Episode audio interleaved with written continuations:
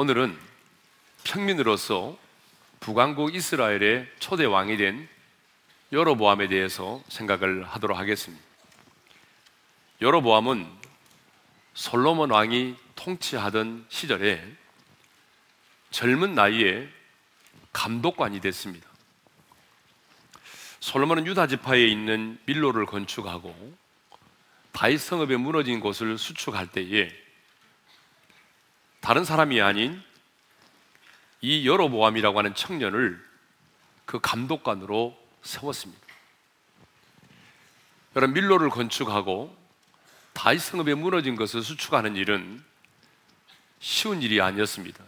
왜냐하면 유다 지파에 있는 성읍을 건축하는데 유다 지파와 오랜 세월 동안 경쟁 관계에 있던 요셉 족속의 지파들을 데려다가 노역을 삼았거든요. 그러니 여러분 그 일을 하는 요셉 족속의 지파들이 마음이 얼마나 불편했겠습니까?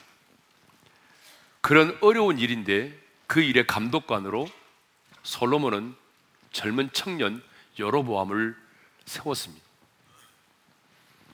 왜 솔로몬은 많고 많은 사람 중에 여로보암을 그 감독관으로 세웠을까요? 열왕기상 11장 28절에 그 이유를 분명히 하고 있습니다. 읽겠습니다. 다 같이요.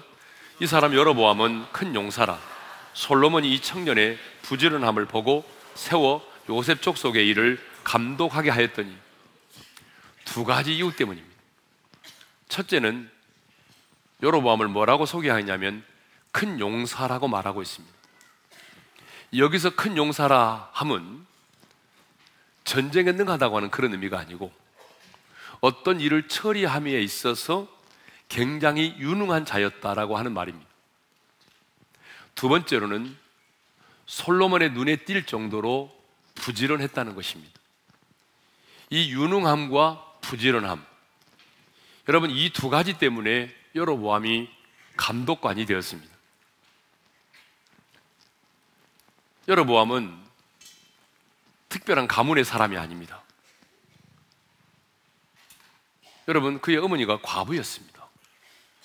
굉장히 평범한 사람이죠. 재산도 많이 가지고 있지 않았습니다.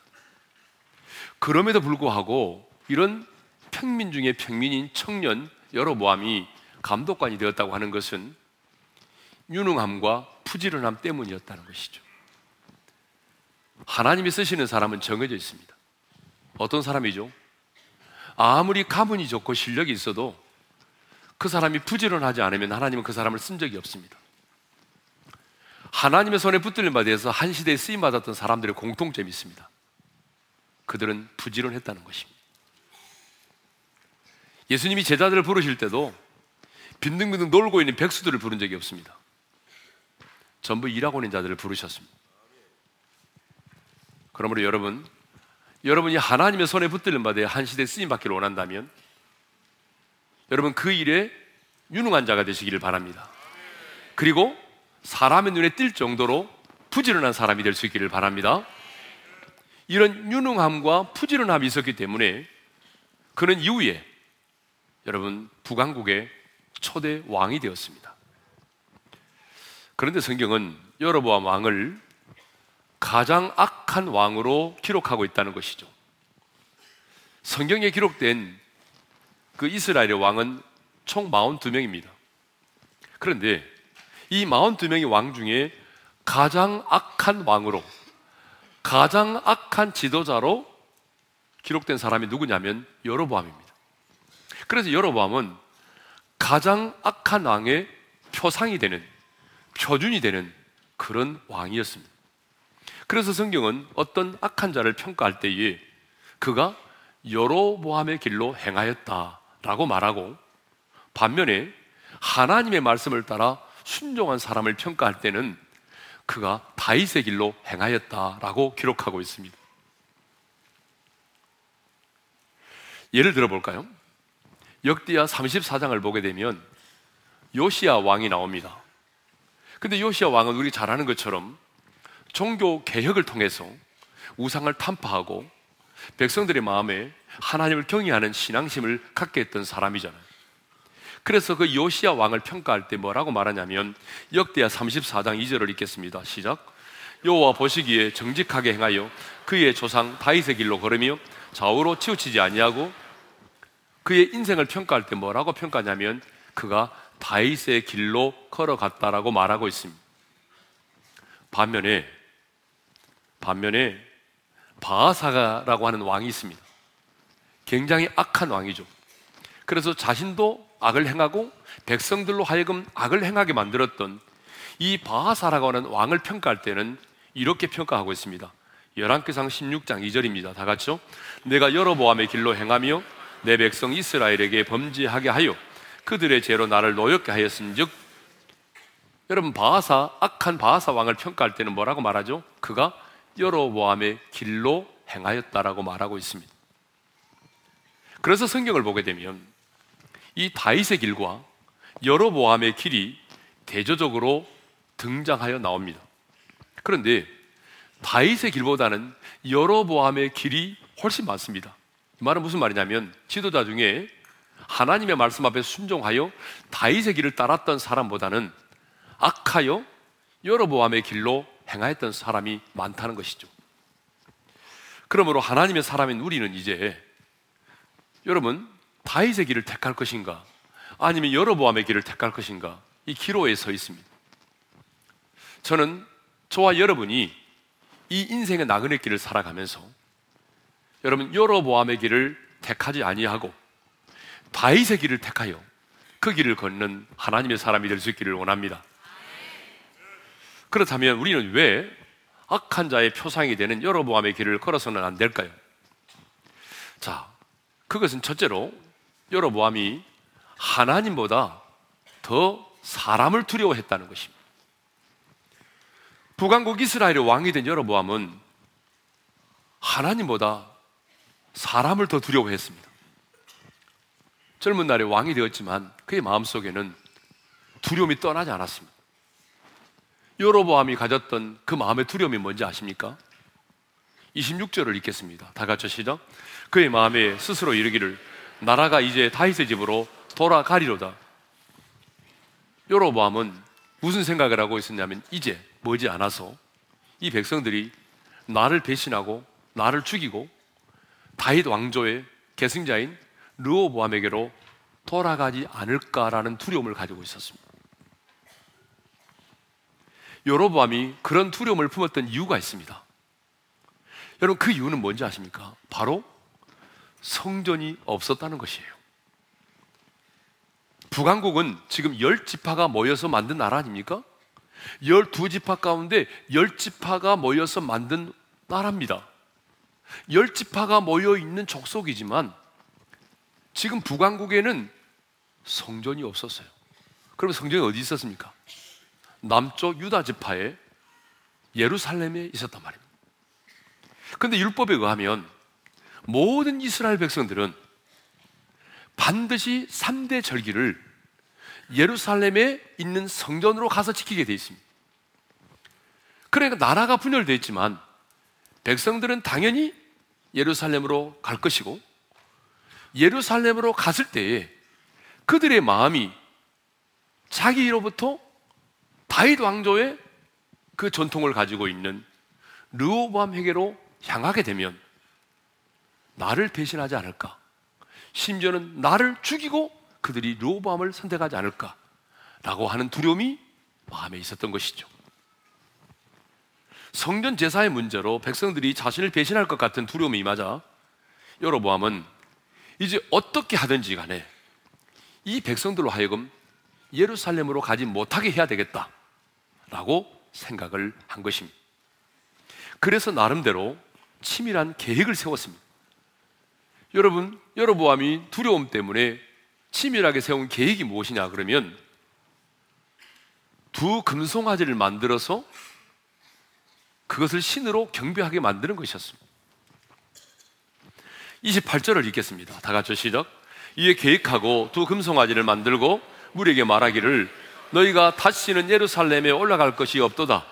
이스라엘아 이는 너희를 애굽 땅에서 인도하여 올린 너희의 신들이라 하고 이 두 금송아지를 만들어서 뭐라고 말합니까? 너희를 애굽에서 인도하여 낸 너희의 신이다. 라고 하면서 금송아지를 숭배하게 만들었던 것입니다. 그런데 여러분, 이 금송아지는 어디서 많이 들어본 것 같지 않습니까, 여러분? 언제죠? 예. 출애굽기 32장을 보게 되면 모세가 시내산 위에 올라가서 내려오지 않으니까 기다림에 지쳐있던 아론이 안 되겠다. 그래서 금가락지를 다 꺼내라고 그래가지고 금송아지를 만들었습니다. 그리고 이 금송아지를 향해서 우리를 애굽 땅에서 인도하여 낸 신이다. 라고 말하면서 그 금송아지 앞에 절을 하면서 경배하게 했던 것이죠. 하나님이 이 일을 보시고 진노하셨습니다. 그래서 하나님이 열받으셔서 하나님이 내가 이 백성을 진멸하겠다라고 말씀하셨어요. 그때 모세가 하나님 앞에 중보 기도를 드리죠. 그 모세의 기도로 말미암아 백성들이 진멸을 당하지 아니하고 3천 명 가량이 죽임을 당했습니다. 이런 엄청난 일이 있었음에도 불구하고 여로보암은 그 하나님이 진노하셨던 금송아지를 하나도 아닌 둘을 만들어서 하나는 페델에 두고 하나는 단에 두었습니다. 그리고 백성들로 하여금 그 둘 중에 하나에게 가서 예루살렘으로 가지 말고 그곳에서 그 신을 경배하라고 요구했던 것이죠. 그런데 성경은 이러한 행위에 대해서 뭐라고 말씀하십니까? 이 일이 죄라고 분명히 말씀하고 계십니다. 30절을 읽겠습니다. 다 같이 시작.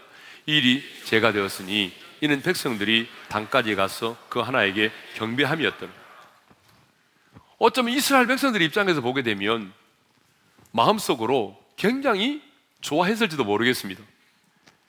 왜냐하면 절기 때가 되면은 예루살렘에 가까운 사람들이야 올라가기 쉽지만 여러분 수십 킬로미터 떨어져 있는 사람들은 여러분 일주일 정도를 걸어서 가야만이 도착을 하는데 그 예루살렘 성전에 오른다고 하는 게 얼마나 힘들었겠습니까? 아, 그런데 이제 가지 않고 가까운 곳에 가서 이렇게 금송아지 앞에 절을 하면서 섬기라고 하니까 속으로는 좋아하는지도 모르겠죠. 그런데 여러분, 하나님 앞에서는 그것이 죄가 되는 것입니다. 이것을 보면 여러보암은 하나님보다 사람을 더 두려워했습니다. 그런데 사실 여로보암이 가졌던 이 두려움은 하나님께 대한 불신앙으로부터 나온 것이죠. 여로보암이 자신을 향한 하나님의 섭리와 주권을 믿고 또 하나님의 약속의 말씀을 믿었다고 한다면 그는 사람을 두려워해야 될 이유가 하나도 없었습니다. 여러분 한번 생각해 보십시다. 어떻게 해서 이 여로보암이라고 하는 청년이 북왕국의 초대 왕이 될 수가 있었습니까? 전적으로 하나님의 섭리와 주권에 의해서 된 거 아닙니까? 그리고 하나님께서 여로보암에게 약속을 하셨습니다.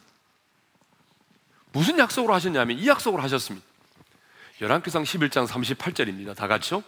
네가 만일 내가 명령한 모든 일에 순종하고 내 길로 행하며 내 눈에 합당한 일을 하며 내 종 다윗이 행한 같이 내 율례와 명령을 지키면 내가 너와 함께 있어 내가 다윗을 위하여 세운 것 같이 너를 위하여 견고한 집을 세우고 이스라엘을 내게 주리라.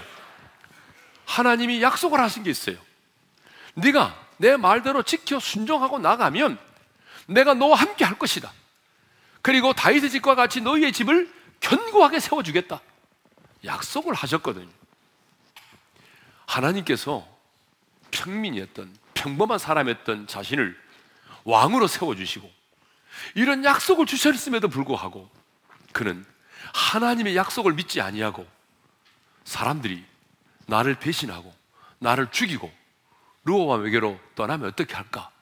라고 하는 두려움을 가졌다는 것입니다. 만일 여로보암이 눈에 보이는 사람보다 여러분 눈에 보이지 않은 하나님을 더 두려워했다고 한다면 이런 우상숭배의 죄는 짓지 않았을 것입니다. 언젠가도 말씀드렸지만 하나님의 사람은 하나님을 향한 거룩한 두려움으로 세상의 두려움을 이겨내야 하는 것입니다.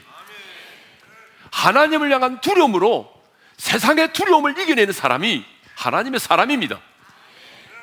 여러분의 인생길에 뭔가를 결정하는 일에 있어서 여러분이 하나님보다 사람을 두려워하여 여러분 그 편에 서고 사람을 두려워하여 그 일을 결정한다면 여러분은 지금 여로보암의 길을 걷고 있는 사람입니다. 두 번째로 말, 여로보암은 말씀보다도 자기 마음대로 행하였다는 것입니다. 여로보암은 하나님께서 정하여 놓으신 이 성전 제사의 원칙을 완전히 무시하고 자기 마음대로 우상을 만들어서 곳곳에 산당을 세우고 그곳에서 제사를 드리게 했습니다. 뿐만 아니라 여로보암은 자기 마음대로 보통 사람들을 제사장으로 삼아서 제사를 지내게 했습니다. 31절을 읽겠습니다. 다 같이요. 그가 또 산당들을 짓고 레이 자손이 아닌 보통 백성으로 제사장을 삼고 여러분 제사장은 누가 될 수 있나요? 예, 레이 집합 가운데 아론의 후손들만이 여러분 제사장이 될 수 있잖아요. 여로보암이 그걸 몰랐을까요? 알고 있죠. 알고 있지만 막상 금송아지 앞에 놓고 제사를 지내려고 하니까 이 제사장이 없는 거예요. 왜? 그 많은 제사장들이 성전이 있는 예루살렘으로 가버렸어요. 그러다 보니까 뭐예요? 제사장이 없는 거예요. 그래서 어떻게 하는 거예요? 저요, 제가 제사장 할게요. 그래? 너 해. 이런 식으로 된 거예요. 아무나 원하는 사람이면 다 제사장일 삼아가지고 제사를 짐작에 맞는 것입니다. 자기 마음대로. 또 여로보암은 절기마저도 자기 마음대로 바꿔서 지키게 했습니다. 32절 상반절 읽겠습니다. 시작. 여덟째 달, 곧 그 달 열다섯째 날로 절기를 정하여 유다의 절기와 비슷하게 하고 여러분, 한 해의 추수를 기념하는 장막절이 7월 15일입니다. 이건 정해진 절기예요. 그런데 자기 마음대로 한 달 후 비슷하게 8월 15일을 정해가지고 절기를 마음대로 바꿔서 절기도 그렇게 지키게 했다 그 말입니다. 그래서 33절은 여러보암의 제약을 언급하면서 무슨 표현을 쓰고 있냐면 이런 표현을 쓰고 있습니다. 자기 마음대로 자기 마음대로라는 표현을 쓰고 있어요. 한번 읽겠습니다. 시작. 그가 자기 마음대로 정한 달, 곧 여덟째 달, 열다섯째 날로 이스라엘 자손을 위하여 절기로 정하고 베델에 쌓은 재단에 올라가서 분양하였더라. 여러분, 신앙생활은요, 자기 마음대로 하는 게 아닙니다. 하나님께서 말씀하신 대로 하는 게 신앙생활입니다. 여러분, 아멘입니까? 신앙생활은 내 마음대로 하는 게 아니에요. 내 기분 내키는 대로 하는 게 아니란 말이에요. 그런데 신앙생활을 자기 마음대로 하는 사람이 있어요. 여러분, 예배도 마찬가지입니다. 우리가 하나님을 예배할 때도 하나님이 말씀하신 대로 예배를 드려야 됩니다. 우리는 존귀하신 예수 그리스도의 이름으로 은혜의 보좌 앞에 나아가서 가장 최고의 존귀와 영광과 찬양을 그분에게 드려야 되는 것이죠. 이게 바로 예배 아닙니까? 그런데 요즘에 보니까 하나님께 드려지는 찬송을 개사를 해가지고 남을 비하하거나 여러분 조롱하는 데 사용하는 경우가 있더라고요. 물론 우리 교회도 가끔 가사를 개사할 때가 있습니다. 그것은 의미를 좀 더 새롭게 하고 깨달음을 주기 위해서 그렇게 하는 것이지. 여러분 찬송가의 가사를 하나님께 드려지는 찬양의 가사인데 그거를 여러분 남을 비하하고 조롱하는데 그렇게 사용해서는 안 된다는 것입니다. 요즘에 그런 일들이 굉장히 많아졌어요. 근데 여러분 하나님의 사람은 그래서는 안 됩니다. 예. 여러분 기도를 드릴 때도 마찬가지입니다. 기도도 내 마음대로 하는 게 아니에요. 기도는 주문이 아니잖아요. 따라서 합시다. 기도는 주문이 아니다. 기도는 주문이 아닙니다. 기도는 여러분 자신의 소원과 자신의 성취를 위해서 하는 것도 아니에요. 이런 기도는 세상 사람들이 하는 거예요. 세상 사람들은 자신의 소원을 성취하기 위해서 비나이다, 비나이다, 비나이다 하면서 빌잖아요? 이게 기도잖아요. 세상 사람들이 말하는 기도. 여러분, 우리의 기도는 그런 게 아닙니다. 내 소원과 내 성취를 위해서 하는 기도가 아닙니다. 그러므로 기도는 뭐가 중요하냐면 늘 말씀드렸던 것처럼 기도의 내용보다도 누구에게 기도를 드리느냐, 기도의 대상이 더 중요한 것입니다. 그리고 반드시 하나님 아버지께 드려지는 기도는 하나님과 우리 사이의 유일한 중보자가 되시는 정기하신 예수 그리스도의 이름으로 드려져야 하는 것입니다. 그렇지 않으면 그 기도는 기도가 아닙니다. 뿐만 아니라 성찬 예식도 마찬가지입니다. 여러분 우리가 주님이 정해 주신 이 성찬 예식을 지켜 행하는데 이 성찬 예식도 자기 마음대로 하면 안 됩니다. 제가 신학교 다닐 때 그런 얘기를 들었습니다. 어떤 교회에서 실제로 일어난 얘기인데 목사님이 이 성찬식을 하면서 이 초코파이하고 야쿠르트를 가지고 했다는 거예요. 물론 그 상황이 전시 상황이고 가지고 있는 게 그것밖에 없다면 그럴 수도 있겠죠. 그런데 여러분, 우리가 이 떡과 잔을 들 때에는 주님의 살과 피를 먹고 마시는 아주 거룩한 예식인데 이거를 여러분 준비하기 편하다고 그래서 초코파이 하고 야쿠르도 갖다 놓고 한다고 하는 것은 이것은 성찬 예식을 모독하는 것이죠. 또 가끔 성찬 예식 하다 보게 되면 간질만 나게 잔을 이렇게 했다고 조금 준다고 이렇게 말하는 분들이 있어요. 여러분 이거는 취하도록 마시기 위해서 주는 게 아닙니다. 예? 성찬의 의미를 알지 못하는 분들은 이 성찬에 참여하면 안 돼요. 그래서 초대교회에 성찬의 의미를 알지 못했다든지 아니면 남들이 오기 전에 먼저 먹었다든지 그런 사람들 때문에 잠자는 자도 있었다 그런 말이 있어요. 그 말은 무슨 말이죠? 죽은 자들이 있었다 그 말이에요. 그러니까 성찬 예식도 내 마음대로 하면 안 된다는 거죠. 여러분 우리가 헌금도 마찬가지입니다. 헌금 생활도 마찬가지입니다. 우리가 11조를 드릴 때도 내가 이만큼 드리면 하나님이 그래 이 정도 복을 주시겠지 복을 받겠다고 하는 신념으로 여러분이 그런 일념으로 헌금을 드리면 그건 정말 잘못된 것입니다. 우리는 복을 받기 위한 수단으로 11조를 드리는 것이 결코 아닙니다. 복을 주시는 분은 하나님이시고 중요한 것은 내가 가진 모든 것이 나의 것이 아닌 하나님의 것임을 인정하는 그 믿음의 고백으로 드려야 하는 것입니다. 정말 중요한 고백은 이 세상에는 우리의 주인이 둘밖에 없습니다. 한 분은 하나님이시고 한 분은 만몬, 물질입니다. 그래서 예수님이 뭐라고 말씀하셨어요? 하나님과 재물을 겸하여 섬길 수 없느니라. 우리 인생의 주인은 둘이에요. 한 분은 하나님이고 또 한 사람은 돈입니다. 돈. 그러니까 이건 부정할 수가 없어요. 우리 인간은 돈을 내 인생의 주인으로 섬기든지 하나님을 내 인생의 주인으로 섬기든지 여러분 둘 중에 하나예요. 근데 우리가 11절을 온전히 구별해 드리는 목적이 뭐예요? 하나님, 내 인생의 주인은 주님이십니다. 이 물질이 내 인생의 주인이 아닙니다. 하나님이 내 인생의 주인입니다라는 믿음의 고백이 뭐예요? 이게 내 10의 1절을 구분하여 드리는 것이에요. 이런 믿음의 고백으로 드려야 하나님이 받으시는 것입니다. 그런데 11절을 구제하듯이 생색을 내면서 하는 사람들이 있더라고요. 그래서 11절을 가지고 고아으로 얼마 보내고 가난한 사람에게 얼마 보내고 자기 마음대로 여러분 이것도 성경이 말하는 11조의 의미가 아닙니다. 그리고 11절은 정확하게 말하면 본교에 드리는 것이 아닙니다. 여러분이 소속되어 있는 본교에 드리는 것이 아니고 어디에 드려야 되느냐? 예를 들면은 내가 말씀의 꼴을 먹고 은혜를 받는 곳에 드리는 것이에요. 그러니까 여러분이 오른교회에 소속된 교인인데 지방에 파견을 가서 1년 동안 지방에서 신앙생활을 하게 됐습니다. 그러면 올라오지 못하고 1년 동안 지방에 있는 어느 교회를 섬기게 됐습니다. 그 교회에서 말씀의 꼴을 먹고 그 교회에서 은혜를 받았습니다.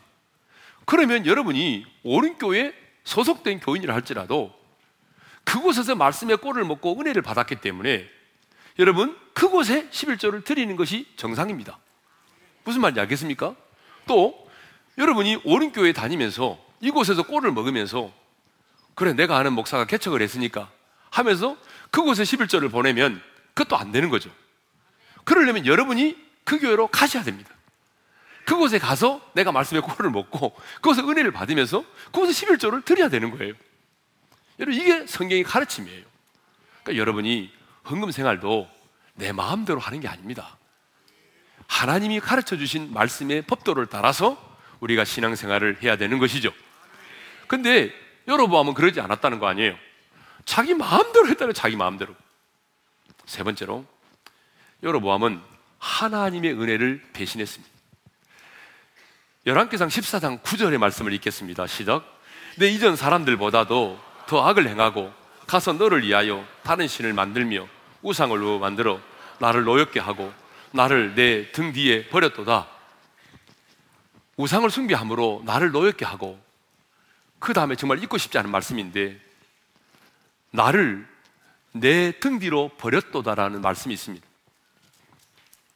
나를 내 등 뒤로 버렸도다라고 하는 이 말은 무슨 말이죠? 더 이상 어떤 관심도 갖지 않고 완전히 무시당했음을 말합니다. 그러므로 이 말은 하나님께서 여로보암으로 인해서 말할 수 없는 모욕과 경멸을 당하셨음을 말합니다. 여러분, 우리 하나님은 존귀와 찬양과 영광을 받으시기에 합당하신 분입니다. 그래서 요한계시록을 보게 되면 24 장로들이 24 장로들이 보좌에 앉으신 우리 주님 앞에 엎드려서 이렇게 하나님을 찬양하지 않습니까? 다 같이요 시작. 우리 주 하나님이요 영광과 존귀와 권능을 받으시는 것이 합당하오니 여러분 우리가 천국에서 다 목도할 이런 내용입니다. 천국에 가는 하나님의 백성들이 우리 하나님을 찬양할 때에 영광과 존귀와 권능을 받으시는 것이 합당한 분이라고 찬양하지 않습니까? 그러면 영광과 존귀와 권능을 받으시는 것이 합당하신 분이 우리 하나님이신데 이런 하나님이 등 뒤로 던짐을 당하는 무시와 경멸을 당하신 것입니다. 여로보암이 하나님을 자신의 등 뒤로 던졌다라고 하는 것은 다른 말로 말하면 하나님의 은혜를 배신했다 그런 말입니다. 그렇습니다. 여로보암은 하나님께서 자신의 인생 가운데 베풀어 주신 그 놀라운 은혜를 배신하고 말았습니다. 서두에 말씀드린 것처럼 여로보암은 많은 재산을 가진 사람이 아닙니다. 여로보암은 특별한 가문의 사람도 아닙니다. 그의 어머니가 과부였습니다. 어쩌면 평범한 아주 평민 중에 한 사람이었습니다. 그런 그를 하나님께서 은혜를 베푸셔서 여러분 열 지파의 열 지파를 다스리는 북왕국의 초대 왕으로 하나님이 세워 주셨습니다. 그리고 약속을 주셨습니다. 얼마나 놀라운 은혜를 받았습니까? 이보다 더 놀라운 은혜를 받은 사람이 어디 있습니까? 그 시대에. 뿐만 아니라 남과 북으로 갈라졌는데 여러분 남쪽보다도 르호보암에 다스렸던 남쪽의 유다보다도 열 지파가 다스렸던 이 여로보암이 다스렸던 이 북왕국이 영토도 훨씬 넓고 경제적으로도 풍요롭고 훨씬 좋은 땅을 차지했다 그 말이에요. 예를 들어 볼까요?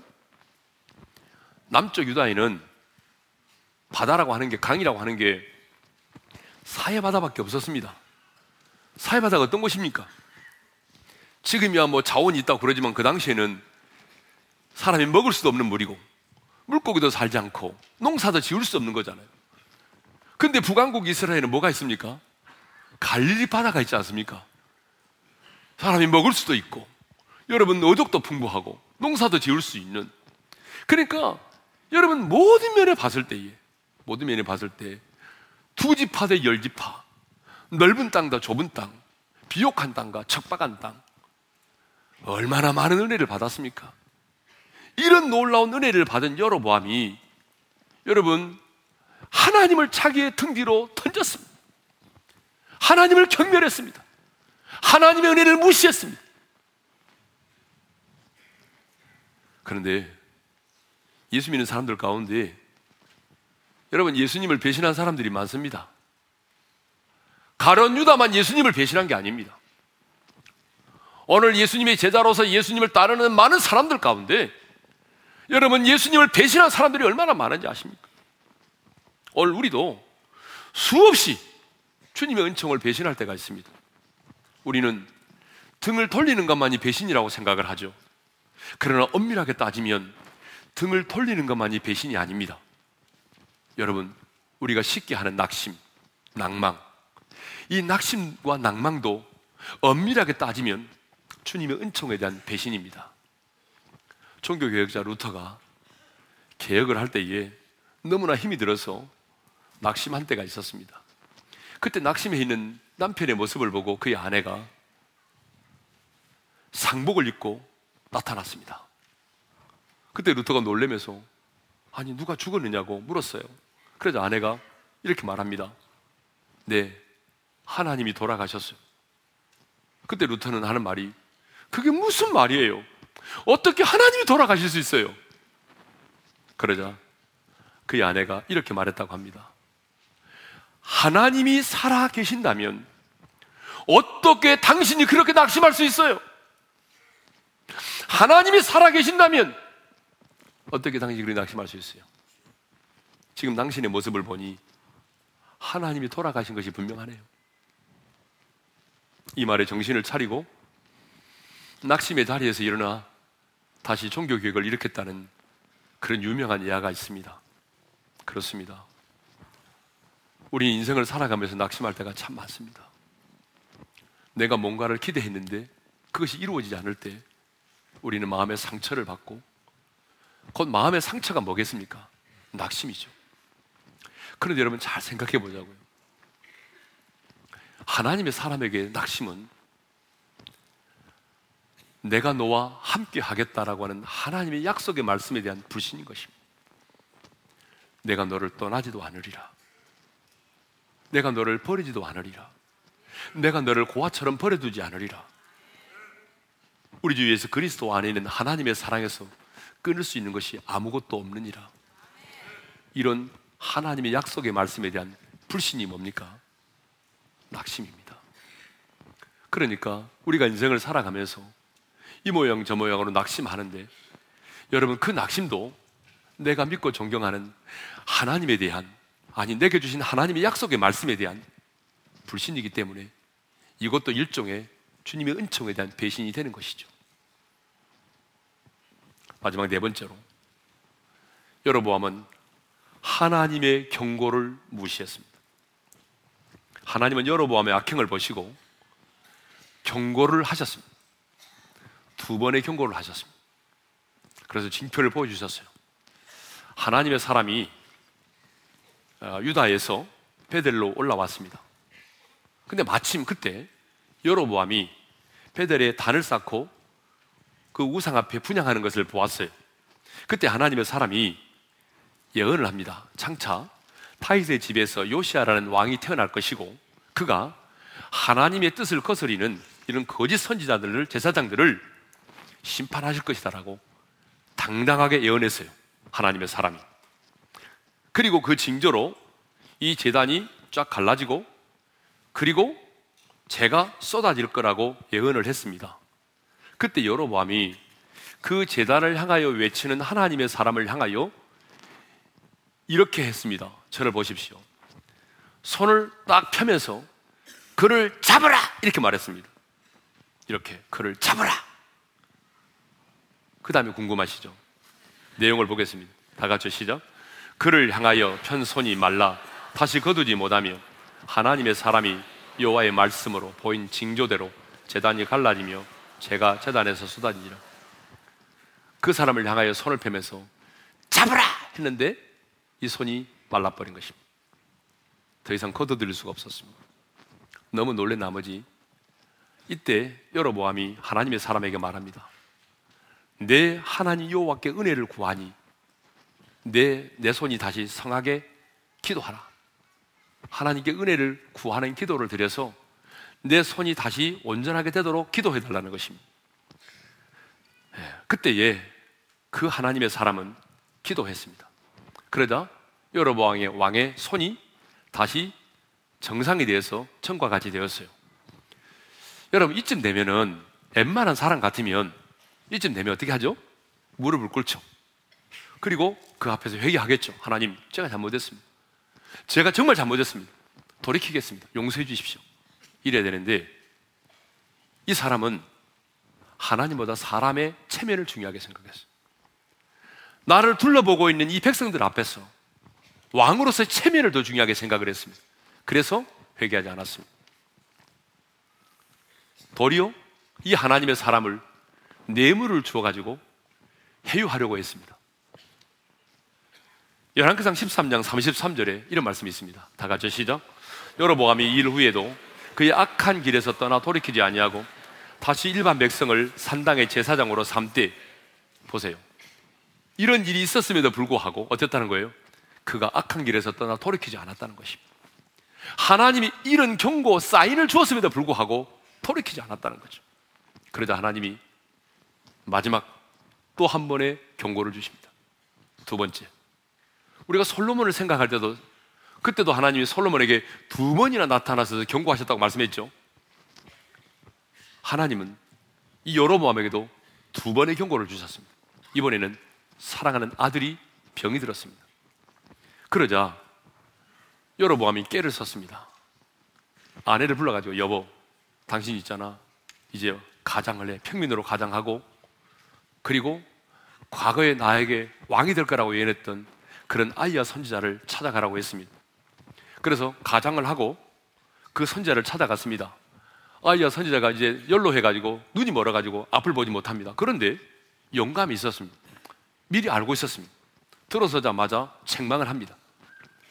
여로보암의 지은 죄에 대하여 책망을 하면서 이 병든 아들이 죽을 것이다라고 예언합니다. 그리고 여로보암의 가문과 훗날 북이스라엘이 멸망을 당할 것까지 이 아이야 선지자가 예언을 했습니다. 그러면 이쯤 되면은 어떻게 되겠습니까? 아들이 죽는다는데 그 자리에서 굴복하고 하나님 제가 잘못했습니다. 용서해 주십시오. 라고 해야 되는데 그럼에도 불구하고 두 번의 경고를 주었지만 돌아서지 않았습니다. 그래서 이 선지자 예언대로 아들이 죽었고 여로보암의 집이 완전히 멸망을 당하죠. 그리고 훗날에 이스라엘 멸망을 당하게 됩니다. 왜? 하나님의 경고를 무시했기 때문입니다. 하나님은 언제나 심판에 앞서서 징계에 앞서서 이렇게 경고를 주신다는 것입니다. 그러므로 여러분, 여러분의 삶 가운데 어떤 예기치 않은 일이 벌어졌다고 한다면 물론 다는 아니겠지만 어쩌면 여러분을 향한 하나님의 경고일 수 있다는 사실을 잊지 말아야 됩니다. 여러분의 인생 가운데 어떤 일이 생겼다면 이게 하나님의 경고가 아닐까라고 생각을 해 보아야 한다는 것입니다. 하나님의 경고를 무시하지 않기를 바랍니다. 하나님의 경고는 하나님이 아직도 나를 사랑하고 계신다는 증거이고 하나님이 아직도 나를 포기하지 않으셨다는 그 확실한 증거인 것입니다. 그러니까 하나님이 나를 포기하지 않으셨기 때문에 지금도 하나님이 나를 경고하시고 이런 징표를 주시면서 깨닫게 하려고 하는 거 아니겠습니까? 자, 이제 오늘 말씀을 정리하겠습니다. 우리 인생길에는 언제나 두 개의 길이 있습니다. 성경에도 보게 되면 넓은 길이 있고 좁은 길이 있습니다. 그렇죠. 뿐만 아니라 우리 인생길에는 여러분 사망의 길이 있고 생명의 길이 있습니다. 오늘 본문을 보게 되면 우리 인생길에는 여로보암의 길이 있고 그리고 다윗의 길이 있습니다. 그렇다면 여러분, 여러분은 지금 어떤 길을 걷고 계십니까? 인생은 나그네 길이고 어차피 우리는 길을 걷는 사람인데 그렇다면 여러분은 지금 어떤 길을 걷고 계십니까? 여러분이 만일 여로보암처럼 하나님보다 하나님보다 사람을 더 두려워해서 그래서 하나님 편에 서지 않고 사람 편에 서고 여러분이 하나님보다 사람을 두려워하여 그 어떤 일을 결정하고 그 길을 간다면 여러분은 지금 여로보암의 길을 걷는 사람입니다. 또 여러분이 여로보암처럼 하나님의 말씀대로 사는 것이 힘들다고 하는 이유 때문에 여러분들이 마음대로 여러분이 신앙생활을 하고 있다면 여러분이 마음 먹은 대로 여러분 내키는 대로 사사 시대에 사사들처럼 사사 왕이 없던 그 시대에 자기 속에는 옳은 대로 행한 것처럼 여러분이 그렇게 신앙생활을 하고 있다면 여러분은 지금 여로보암의 길을 걷고 있는 것입니다. 또 여러분이 여러보암처럼 하나님의 은혜를 알면서도 눈에 보이는 그 어떤 것 때문에 어떤 권력 앞에서 아니면 순간의 쾌락 앞에서 아니면 그 어떤 물질의 유혹 앞에서 하나님의 은혜를 배신하고 있다면 아니 여러분이 내게 주시는 하나님의 약속의 말씀을 알면서도 내가 너무 낙심하고 낭만 가운데 있다면 여러분은 하나님의 은총을 배신하고 있는 사람들입니다. 계속되는 하나님의 경고를 무시하고 여러분이 그 길을 걸어가고 있다면 여러분은 지금 다윗의 길이 아닌 여로보암의 길을 걷고 있는 것입니다. 저는 우리 오륜의 모든 성도들이 저를 포함해서 여로보암의 길을 걷지 않고 하나님의 말씀을 따라 순종하며 걸었던 그 다윗의 길을 걷기를 주님의 이름으로 축원합니다. 찬양할 텐데요. 제가 이 찬양을 선택한 이유가 있습니다. 너무나 잘하는 찬양인데 힘들고 지쳐 낭망하고 넘어져 인생을 살다 보게 되면 낙심이 될 때가 많습니다. 여러분, 여러분의 낙심은 내게 베풀어 주신 하나님의 은총에 대한 배신일 수 있어요. 주님이 여러분에게 뭐라고 말씀하신가요? 하나님이 여러분에게 주신 약속의 말씀이 뭡니까? 내가 너와 함께 하겠다. 내가 너를 버리지도 않으리라. 너희 부모가 너를 버릴지라도 나는 너를 버리지 않으리라. 내가 세상 끝날까지 너희와 항상 함께 있으리라. 하나님을 사랑하는 자 그 뜻대로 부르심을 입은 자들에게는 모든 것이 합력하여 선을 이루느니라. 누가 우리를 그리스도의 사랑에서 끊으리요?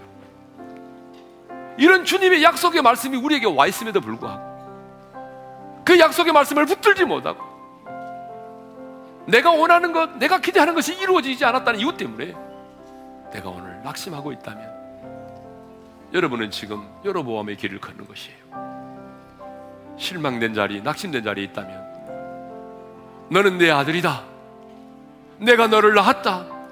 너는 변함없는 내 아들이라고 하는 주님의 음성을 듣고 여러분 자신의 정체성을 분명히 하고 다시 그 낙심된 자리에서 일어설 수 있기를 주님의 이름으로 축원합니다. 그런 의미에서 우리 다 같이 일어나서 찬양하십시다. 힘들고 지쳐 낭망하고 넘어져 일어날 일 전혀 없을 때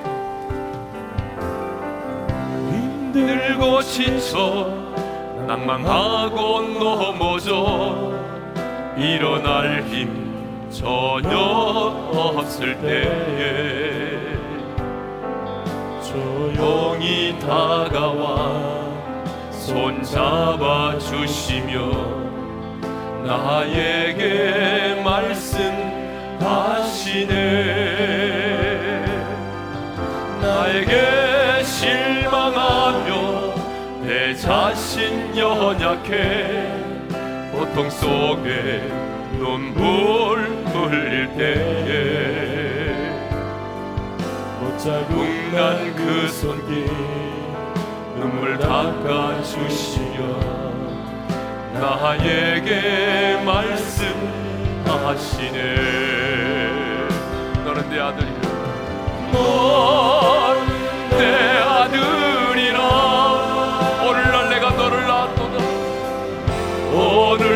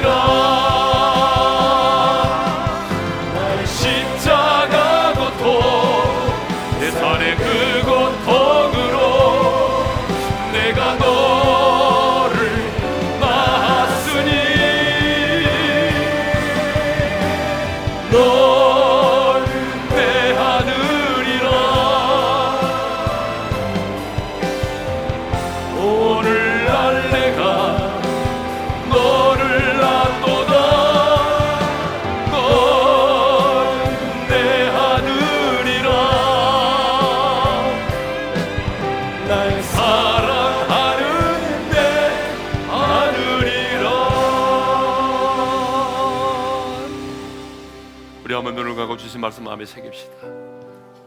여러분 어차피 우리는 인생의 길을 걷는 사람들입니다. 여러분 여로보암의 길을 걷고 있지는 않습니까? 여러분이 하나님보다 사람을 두려워하여 어떤 것을 선택한다면 여러분이 하나님보다 사람을 두려워하여 어떤 일을 결정한다면 그것은 여로보암의 길을 걷는 것입니다. 힘들고 어렵다는 이유 때문에 내 마음 내키는 대로 여러분들이 신앙생활을 하고 있다면 그건 역시 여로보암의 길을 걷는 것입니다. 여로보암은 하나님의 은혜를 대신했어요. 하나님을 등 뒤로 던졌다라고 하나님 말씀하십니다. 우리는 하나님을 내 등 뒤로 던지지는 않지만 우리의 삶 속에서 실족하고 낙심하고 낭망할 때가 얼마나 많습니까? 내가 원하는 것이 이루어지지 않았다는 그 이유 때문에 낙심하고 있다면 여러분의 낙심도 일종의 하나님의 은총에 대한 배신이 될 수 있습니다. 거듭되는 경고에도 불구하고 여러분이 돌이키지 않냐고 그 길을 걷고 있다면 여러분은 여로보암의 길을 걷고 있는 사람들입니다. 하나님, 제가 여로보암의 인생에 길을 걷지 않기를 원합니다. 사람보다 하나님을 두려워하는 자가 되게 도와주십시오.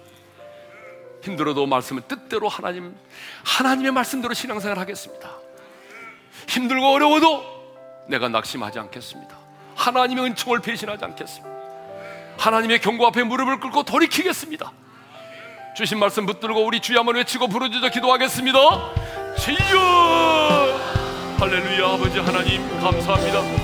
오늘도 우리에게 귀한 말씀을 주셨사오니 감사합니다. 이 말씀이 우리 마음판에 새겨지게 도와주시고 하나님이여 우리의 인생길에서 우리가 여로보암의 길을 선택하지 않도록 도와주십시오. 하나님 우리가 하나님을 두려워할지언정 사람을 두려워하지 말게 도와주옵소서.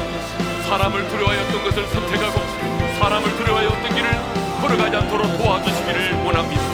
뿐만 아니라 아버지 하나님 우리가 말씀대로 사는 것이 힘들다고 해서 내 마음 내키는 대로 신앙생활하지 않도록 도와주시고 하나님의 말씀의 법도를 따라 신앙생활을 하게 하여 주옵소서. 우리 하나님 하나님의 은혜를 배신하지 않도록 도와주십시오. 내게 베풀어진 하나님의 은혜가 크고 하나님의 약속의 말씀이 내 안에 있을진데 내가 오늘 낙심하거나 낭망하지 않도록 도와주시고 낙심된 자리에서 일어서게 도와주옵소서. 우리 아버지 하나님 거듭된 하나님의 경고가 있음에도 불구하고 그 하나님의 경고를 무시하고 여러분의 길을 걷지 않도록 도와주시옵소서. 이전엔 우리 주 예수 그리스도의 은혜와 하나님 아버지의 영원한 그 사랑하심과 성령님의 감동 감화 교통하심이 인생이 아무리 힘들고 어려워도 여로보암의 길을 걷지 않기로 다짐하고 이 땅을 이 교회를 떠나가는 성도들 위해 이제로부터 영원토록 함께 하시기를 축원하옵나이다. 아멘.